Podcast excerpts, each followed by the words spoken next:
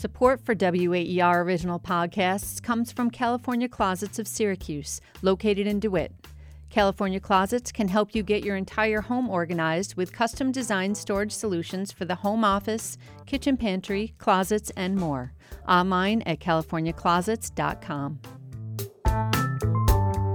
The zombie first shuffled into Western popular culture in the 1920s through colonialist fiction like W.B. Seabrook's The Magic Island about the mysterious and magical Caribbean. But in 1968, the zombie was transformed from a mindless servant in Haiti to a menacing threat who was mainly hungry, hungry for human flesh. George Romero's Night of the Living Dead, which interestingly never uses the term zombie, created our modern image of the undead as shuffling creatures with one mindless goal eating us. The ravenous dead have been a staple of horror narratives ever since, appearing in numerous films, ranging from Return of the Living Dead to Shaun of the Dead, but perhaps the most successful and certainly most sustained zombie narrative premiered on Halloween night 2010 on AMC, The Walking Dead. The series became an overnight cultural sensation and ratings winner. In fact, the fifth season premiere garnered an audience of 17.3 million viewers, making it the most watched series episode in cable history.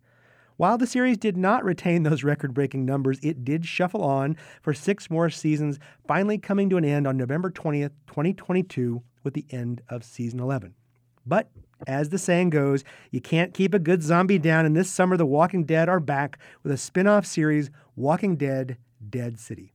I'm Kendall Phillips, and on this episode of Pop Life, we'll explore the legacy of The Walking Dead and the persistent popularity of the zombie. Here to guide us through the land of the undead is Dr. Kyle William Bishop. Dr. Bishop is professor and chair of English at Southern Utah University and author of American Zombie Gothic and How Zombies Conquered Popular Culture. Kyle, welcome to Pop Life. Thank you so much for inviting me to be on this uh, monumental show. It's a very important show. And since you are Dr. Zombie, you are clearly the number one person to go to. So I got to start by asking if you think of kind of the pantheon of great zombie fiction, like your Mount Rushmore of the undead, would Walking Dead get a place in that pantheon of the great zombie narratives of all time? Oh, yeah. I mean, it would have to. Um, it's the only zombie narrative that has attempted to explore a long term, full scale zombie apocalypse.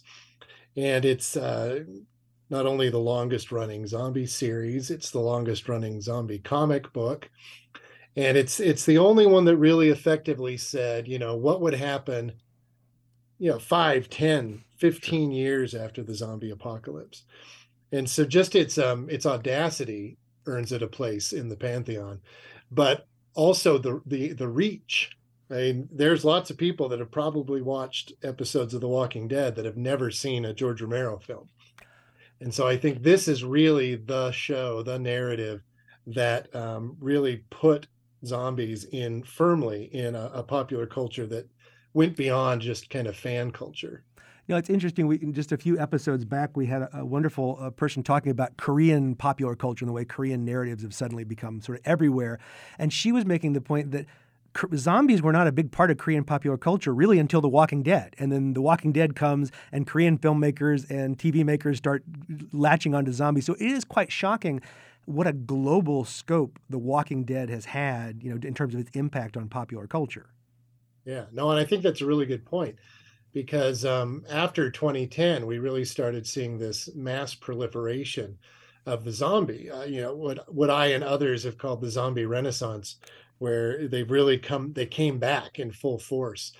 And I'm glad you mentioned Korea because a lot of uh, the action, as it were, for the zombie right now is in Korea. That's where some of the most innovative uh, and certainly most violent zombie narratives are coming to us, uh, thanks largely to Netflix. But I, I, do encourage listeners to check out some of the some of the Korean zombies. They're really great stuff. No, All of Us Are Dead was one of my favorite. In fact, I should say, and I should say this, my wife uh, is a, is actually a bigger Walking Dead fan than I am, as I was explaining to Kevin, our, our my producer here a second ago. Um, before we watched the final episodes of The Walking Dead, she decided we would wait, and she wanted to rewatch the entirety of the Oh, series. wow. So all 11 uh, seasons. And then, of course, she's fallen in love with every uh, Korean zombie. But I'm wondering, we should probably take a step back and talk a little bit about Robert Kirkman's comic book, which is sometimes I think gets overlooked in the sensation around The Walking Dead. Talk to me about that comic book and kind of its place in zombie narratives. Yeah, so Kirkman uh, was was right there at the the cusp of this this resurgence of zombies that kind of happened um, after 9/11 with with things like uh, Danny Boyle's 28 Days Later. Uh, but the zombie because the zombie was was still around. It was showing up a lot in video games like the Resident Evil franchise, and it was showing up in comics. And Kirkman had this uh, kind of I used the word audacious before, and I've got to use it again. This idea of I'm going to create an epic zombie narrative, not a one off or a, a, simple movie or even a sequel. But he said, I wanted to know what would happen in a, in a zombie apocalyptic landscape over years, not just a few hours or a few months. And so he really wanted to explore the long term significance of a zombie outbreak. And one of the things he did that I, I cherish him for is he wanted to take it seriously. Mm. He wanted to really think about what would it look like? What would the collapse of society look like? What would people have to do to survive? And who would be the survivors? What kind of people were would be survivors? And I'll just put it out there right now. I don't think I would make it. Uh, I don't think I have the, uh, the wherewithal, and I certainly don't have the the kind of bloodthirsty uh, survive at all all costs instinct that would get me through there. Um, so over the course of his comic, he was able to take this group of characters and show them develop and progress and succeed and fail and live and die in a way that I don't think we've ever seen in any comic, really. I mean, obviously, some of these superhero titles go on for years and years and years and years, but The Walking Dead affords uh, readers a continuity that we've never seen, and and this this huge sprawling arc that I found um, extremely rewarding uh, from from beginning to end, with with different challenges, with different villains, with different developments, uh, with true character arcs, not just uh, archetypes. And so I think that really did set the stage and, and pave the way for what AMC dared to do. And, and and my memory is that the comic and the television series are relatively close. I know there's some notable deviations on characters who live and characters who don't make it, but uh, but it's actually yeah. fairly close to what Kirkman wrote in the first place. Well, and that's so fascinating to me because in addition to uh, studying zombie narratives, I do quite a bit with adaptation studies, and how do you how do you get a story from one medium to the other? The television series was the obvious choice to adapt a comic book series. But in the comic book, the the writer and illustrator have complete control over the characters. Once you got it on TV, now we got actors who who maybe don't want to work on the same project for 10 years. And so for those who have read the comic and watched the TV show, some characters die in the show because the actors choose to leave the show. But that character arc continues to exist in the comic so that has to be like transferred to another character. And i found it really fascinating to follow that uh, but yeah the main things the main beats in the comic book uh, the farm the prison uh, the governor negan uh, hilltop the the commonwealth all these things are in the comic and it, it does follow the comic really really well I think most noteworthy and surprising is Daryl Dixon isn't in the comic at all. Right. Uh, he, he, was, was the one major character, right? Yeah. And, and why do you think. Daryl is introduced? What's the role of Daryl in the TV series? Uh, what's his point? Like, why do we need him in the TV series, I suppose? Well, I, my understanding is that um, when Kirkman was involved uh, with with the initial creation of the show, with with Darabont at the helm, um, and I can't remember where I read this. It was years ago that I read it, but he thought this was a great opportunity to like tell the story of The Walking Dead again, mm-hmm. to retell it, and to try some things on the show that weren't uh, he didn't try in the comic. And I don't know exactly his motivation or or anybody's motivation for bringing on the the Dixon brothers, but I think it did up the stakes really quickly. It provided us um, a season long villain that was kind of lacking in the comic, uh, a villain to focus everybody around. And to give us kind of the a character who wasn't in the comic, this this kind of stereotypical bad boy, right? Bad boy redemption. He's super cool. He knows how to do everything.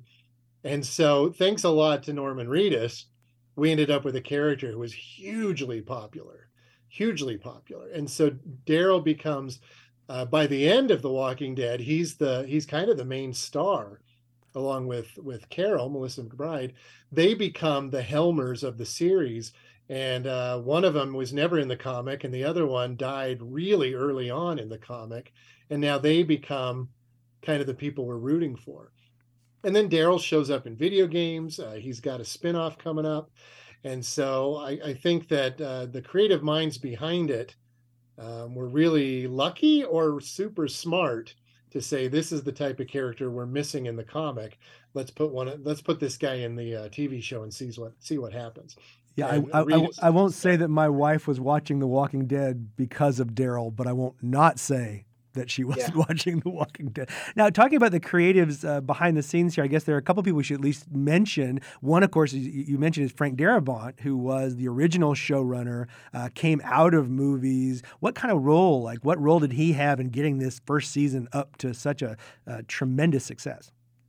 Well, he he did it. Uh, that first season, which is only six episodes, um, I think it's still the best season. Mm.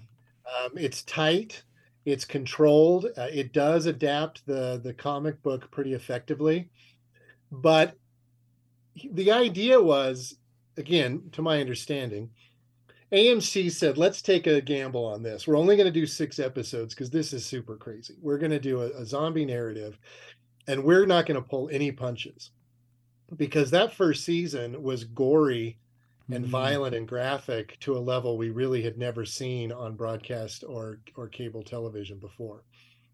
But by bringing in Darabont, who let's not forget is responsible for the highest rated movie on Internet Movie Database, Shawshank Redemption, that that guy knows how to make a make a movie. Mm. He knows how to tell a story.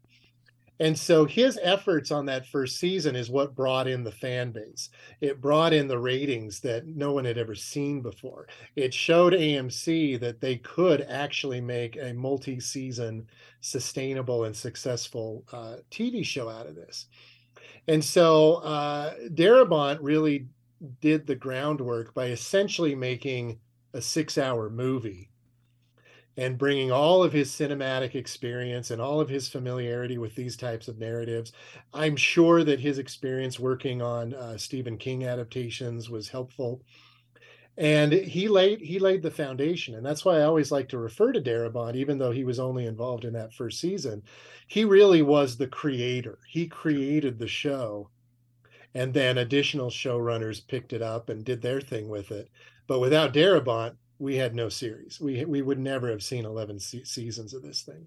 No, and it, it does seem to me, you know, the, it, the Walking Dead was one of those series that kind of laid the proof of what I guess now people call prestige television that you could have sophisticated, somewhat difficult viewing aimed largely at adults that is not 30 minutes or an hour, everything wrapped up, that people will come and they'll watch and they'll sit through long, sustained, complicated narratives like we got about the same time with Mad Men and, and of course, all the various shows on HBO and now the streaming services ever since. And so maybe Darabont was one of the people who said if people will watch long, complicated movies, they'll sit and watch long, complicated television shows.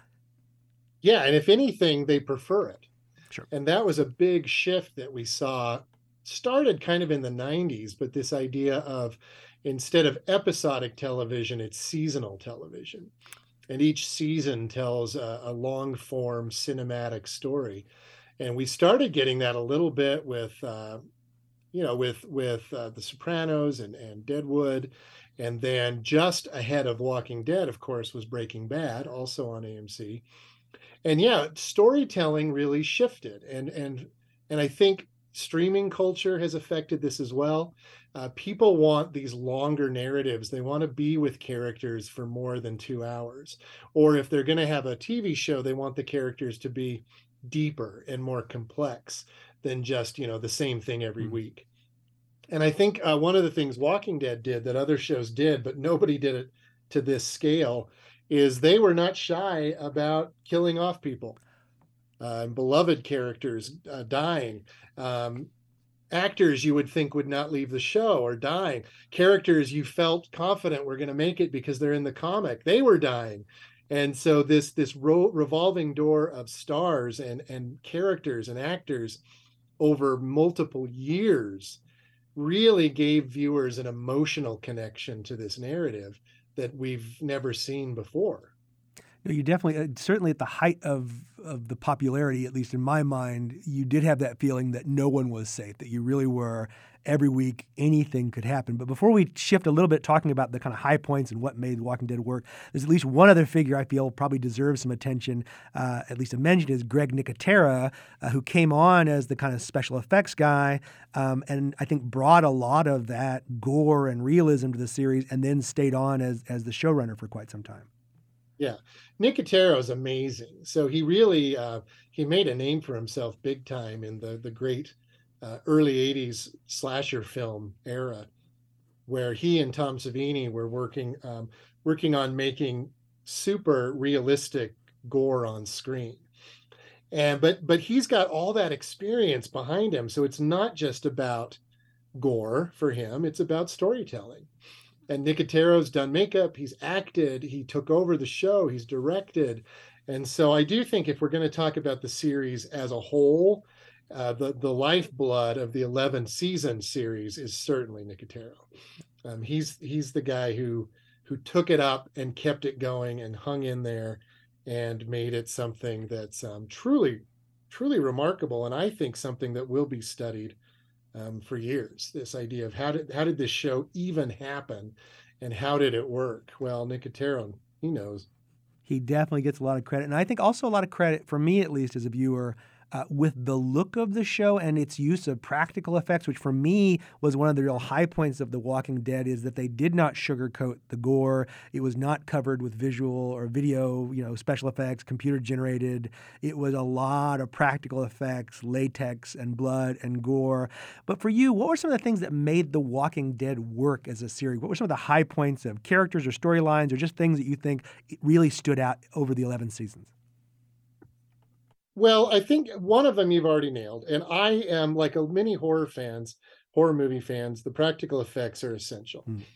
And the fact that this wasn't CGI, it it looked tangible, it looked real. And to see what the the crew could do with with the zombie that we'd kind of come accustomed to in the cinema but what we were seeing here was different kinds of zombies. And it was always fun. Every few episodes, you'd get a new kind of zombie, like a, a, burned zombie or a bloated zombie or an ocean zombie. Uh, and over the course of the series, we start seeing zombies older and older, zombies that have been around for a decade. What would they look like?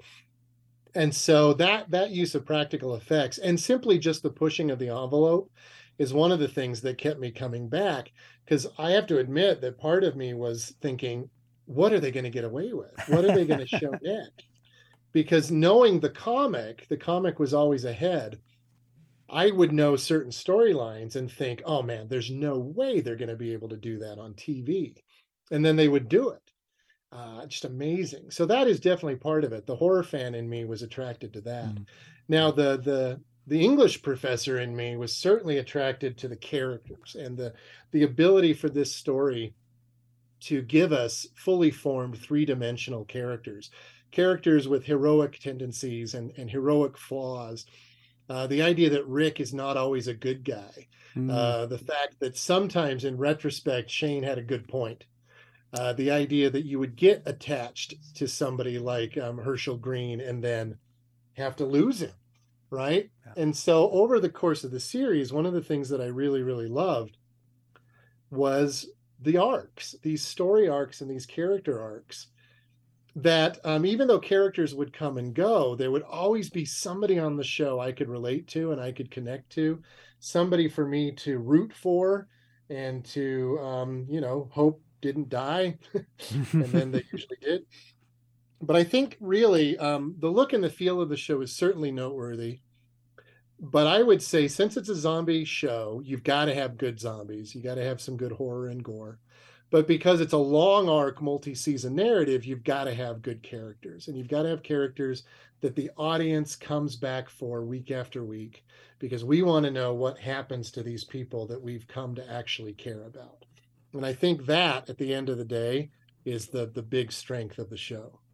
No, it makes perfect sense. And then when we think about, you know, that that beginning of season five, that opener is, is the biggest rating, 17.3 million people, which is a pretty staggering number for cable television, all coming back mainly to see who who is killed. We know someone's going to die. We end up finding out two people die, um, and I think the audiences came. But at least popularity wise, after that season five opener, we see the numbers declining. I think I saw that the final, final episode in November 2022 uh, had something like 1.9 million viewers, nothing really compared to the seven or eight million before that. So were there weaknesses in The Walking Dead? Did it just go on too long? Did it jump the shark, as the kids say? What what what what, what did you think of the weaknesses of The Walking Dead as it kind of well, moved I've, its way through? I've thought about this a lot, and I've talked to a lot of people. Uh, for some people, by by the time Negan comes around, he his character, and this is right out of the comic, is so brutal,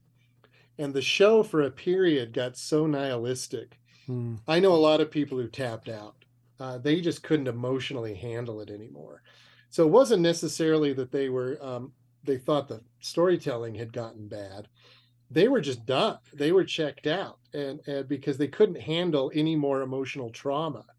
And that's so tricky because on the mm. one mm-hmm. hand, it proves that the show was doing its job, that it was telling this uh, no holds barred, uh, no punches pulled narrative. It was sticking to the comic but for a lot of uh, viewers that was just they couldn't do it. It went too far down that road sure. because um, initially a lot of people hooked onto this tv show who weren't horror fans. They were just television fans. They want they were att- attracted to the uh, the narrative. And they had to go through some rough times to get up to season five but then it just got too much. Uh, sure. the whole negan stuff got too much. So i think that's what happened to a lot of people um, for a lot of people, it did go on too long. Um, and I can understand that because even though the story el- escalates and there's different narratives, um, we don't see a lot of development in the zombies. The zombies are kind of the same from the beginning to the end. And there, there were stretches of time where the zombies were simply in the background, mm. weren't a particularly relevant part of the storyline.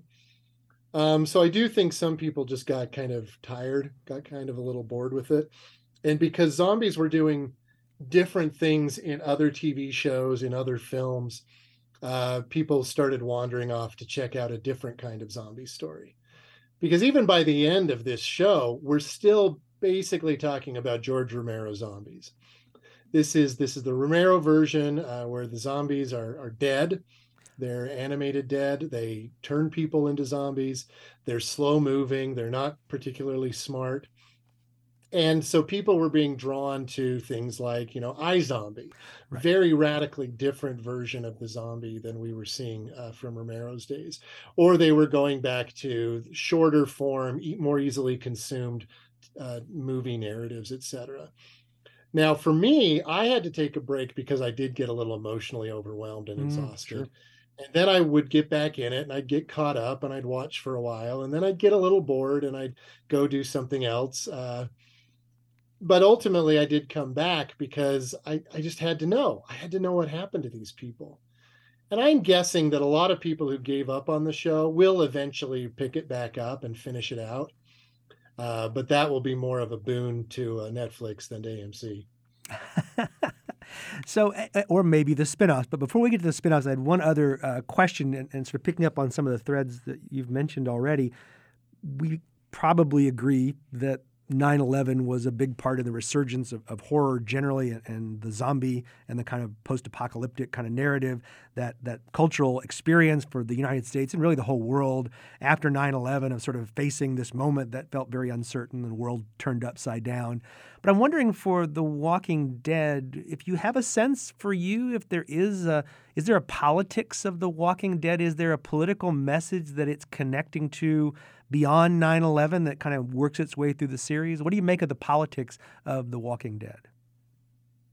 Well, it comes and goes. Um, I think the show has been relatively good at being somewhat neutral in hmm. terms mm. of politics, but it did it was born out of the the 9/11 culture, the fear of the the more tangible fear of death that folks in the United States felt for the first time in a generation mm. or two.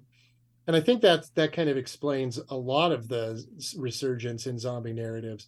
But this was definitely that idea of nobody's safe you know even on us soil we can face uh, death and destruction so i think that's where it started and then as a, the series progressed it occasionally has some messages about about contagion right? It taps mm. into our fears of swine flu avian flu now covid you know all these things are going to keep coming around.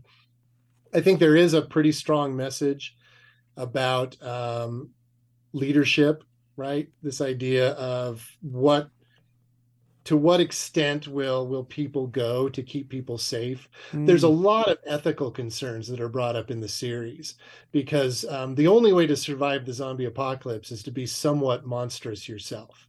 Everybody has to make tough decisions. Everybody has to do horrible things to survive. Is that a, a commentary on contemporary political leaders and political systems? Maybe but i don't think it's primary um, and so I think I'll be as bold as to say that this show is mostly about entertainment, whereas I think Romero's films are mostly commentary, social commentary. Um, we get that occasionally in The Walking Dead, but not overwhelmingly. Uh, mostly it's just let's see what happens to these folks when confronted by the worst of humanity. I think that's really the the broader picture here. Yeah, it's interesting. I'm, I'm vaguely remembering a, a, quote quote from George Romero about The Walking Dead, saying, "Well, it's a soap opera with zombies thrown in. It's not really a zombie narrative." So maybe speaking yeah. to your idea of uh, maybe it's not quite the political message that uh, Romero had across his many Dead films. But of course, we will have more Walking Dead. We're going to have more death and destruction uh, visited uh, onto us. We've already had some spin offs. We had uh, Fear the Walking Dead, uh, which started out in Los Angeles and then kind of made its way eventually to Texas. We had Walking Dead The World Beyond, set in the kind of more protected, uh, more sophisticated civilization. Uh, and now we have some new spin offs. What do you think of the Walking Dead spin offs? Have they been successful in carrying the narrative forward? Mm, I think they've added it. I think they've definitely added, particularly to the fan base. I don't know, and I can't say whether or not they pull in new viewers. Sure. Um, I think that people mostly drawn to the the spinoffs are going to be fans of the original, and I think that's pretty true of any spinoff. That you're really kind of catering to that core audience. Now, some spinoffs, you know, they transcend uh, the original show, but for the most part, spinoffs are a one two season uh, deal, because they don't bring everybody over. Now, there's examples of really disastrous spin-offs. Um, I, I, have to think of After MASH, right? Uh, oh. We'll do a oh. spin-off of the most successful TV show of maybe all time, and it just tanked. Uh, you've still got to have the heart and soul of the original. You've got to be able to bring your fans with you. So uh, I think that with with the Walking Dead spin-offs, we're going to see a little bit of hit and miss now, Fear the Walking Dead has done really pretty well, and I think part of that is there's uh, there's a simultaneity with the original series. There's mm. crossover of characters. It really is grounded in that one. Um, but some of the other efforts haven't haven't fared as well. But it's always hard, in my opinion, it's always hard to have a spin-off when the original series is still on the air. And so I'm mostly speaking from personal experience, but I started Fear the Walking Dead and I watched mm-hmm. the first season. But I finally was like, I just I can't do two of these at the same time. it's just it's just too much of a commitment. It's too much to ask. I've got other stuff going on. So I'm actually now that I'm finished with Walking Dead, I'm going and picking up Fear the Walking Dead. But I think the potentially, I don't want to get myself in trouble here, but potentially the new spin-offs have the potential to do better mm. because they're picking up where the series ended instead of trying to go go simultaneous. Because one of the problems you have with that is your spin-off becomes your competition. Sure. And here now the spin-off is a continuation. And there are untold stories and there are characters that people want to see more from. So they're not dumb they're going to tell stories involving Daryl and Carol and Maggie and Negan and Rick and Michonne. I mean, those are the big popular characters. Those are the characters uh, that they left us hanging a little bit uh, uh, at the the season finale, especially the Rick and Michonne tease, uh, which I thought was heavy-handed. Mm. Uh, but you watch that last little five minutes of the last episode of The Walking Dead, you're going to want to tune in and say, wait a minute, what? How did we get here? What's going on? So I think they've been positioning themselves well and marketing it all very well.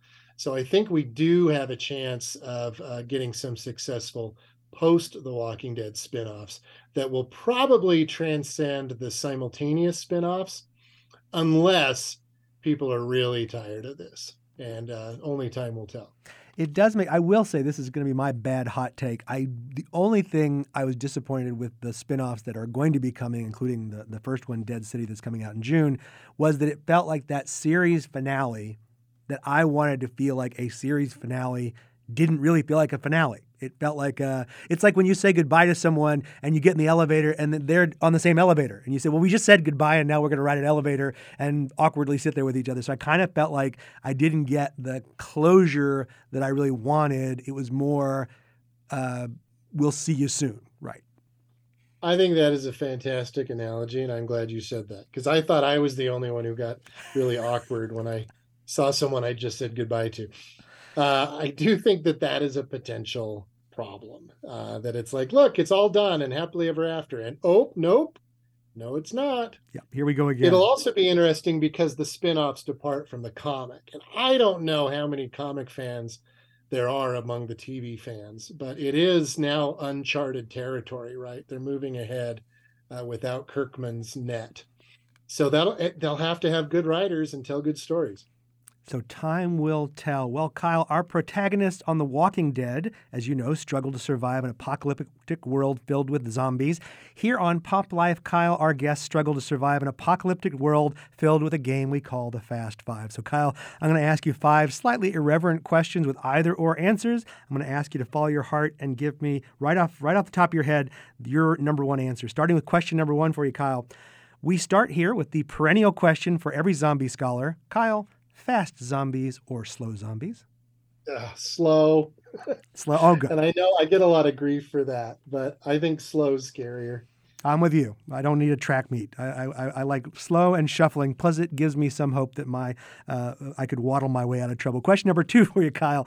Over the years, zombies have not been entirely mindless. Which of these semi sentient zombies was your favorite? Would it be Bub, the lovable test subject in George Romero's Day of the Dead? Or Fido, the zombie pet played by Sir Billy Connolly in the film Fido? Yeah, I got to go with Fido. I love Bub, don't get me wrong, but Fido is he's awesome. So Fido. It, and it's Sir Billy Connolly. I think he gets credit for that. Question number three for right. you. Um, Kyle, if the dead do rise, which would you pick as your strategy? Barricade yourself in the basement and wait for help, or make a run for the Canadian border? uh, you got to make the run because uh, if you if you look at most of the 20th century narratives, they hole up and they they die. Uh, it's it's only with the movement that you have a chance at survival. So I got to quote World War Z here and say, movement is life. Movement is life. And of course, we know zombies cannot cross the Canadian border because that somehow magically stops all zombies. So, question number four for you, Kyle, turning now to The Walking Dead. If you were trying to make your way through the end of the world, who would you pick as your traveling companion? Would it be Daryl or Carol? Oh, Carol. Carol's a better baker. I, you know, I, I, I asked this question to my wife and she said, no question, Daryl. And I thought, what do you, I don't feel like I know this woman after 28 years of marriage. Clearly, I'm with you. Carol is absolutely the answer. Finally, question number five for you. While AMC and Robert Kirkman seem to have plenty of ideas for new Walking Dead series, which of our Pop Life ideas would you be most excited to watch? Would you watch a game show entitled Wheel of the Walking Dead? Or the Ultimate Series crossover Law and Order WDU The Walking Dead unit? Oh, geez. I got to go with uh, Walking Dead unit. I just want to hear the dun dun. I think that would be the perfect yeah, I way. mean, give us that and give us some drama. I don't think the uh, the game show would end well for anyone. It does seem, in retrospect, maybe not the best idea. But speaking of good ideas, Kyle, you've given us a lot of great ideas. We always love to end our episodes asking our guests, "What is in your pop life? What are you loving in popular culture these days?" All right, so I am uh, I'm doing a couple of things. I'm trying to get caught up on some '80s slasher films uh, for for the podcast I'm I'm a part of. Um, I'm also knuckling down to catch up on my uh, my Marvel Cinematic Universe. So I am working through some of the Disney Plus series. Some are better than others, uh, but really I'm immersed right now in Dracula. Uh, I'm teaching a, a, study abroad class this summer, and we'll be traveling to uh, Romania with wow. students. So I'm really immersed in the the lore surrounding that amazing novel and everything that goes on with it. So I know it's old, but I think we can still call it pop culture. I love it. So we've got Captain America, Jason, and Dracula all together joining Kyle Bishop on his amazing That's podcast. Right. Kyle, thank you so much for joining us. And to our listeners, I'll just say remember, when the dead do rise from their graves, we are planning to interview Elvis right here on Pop Life. I will see you all awesome. next time.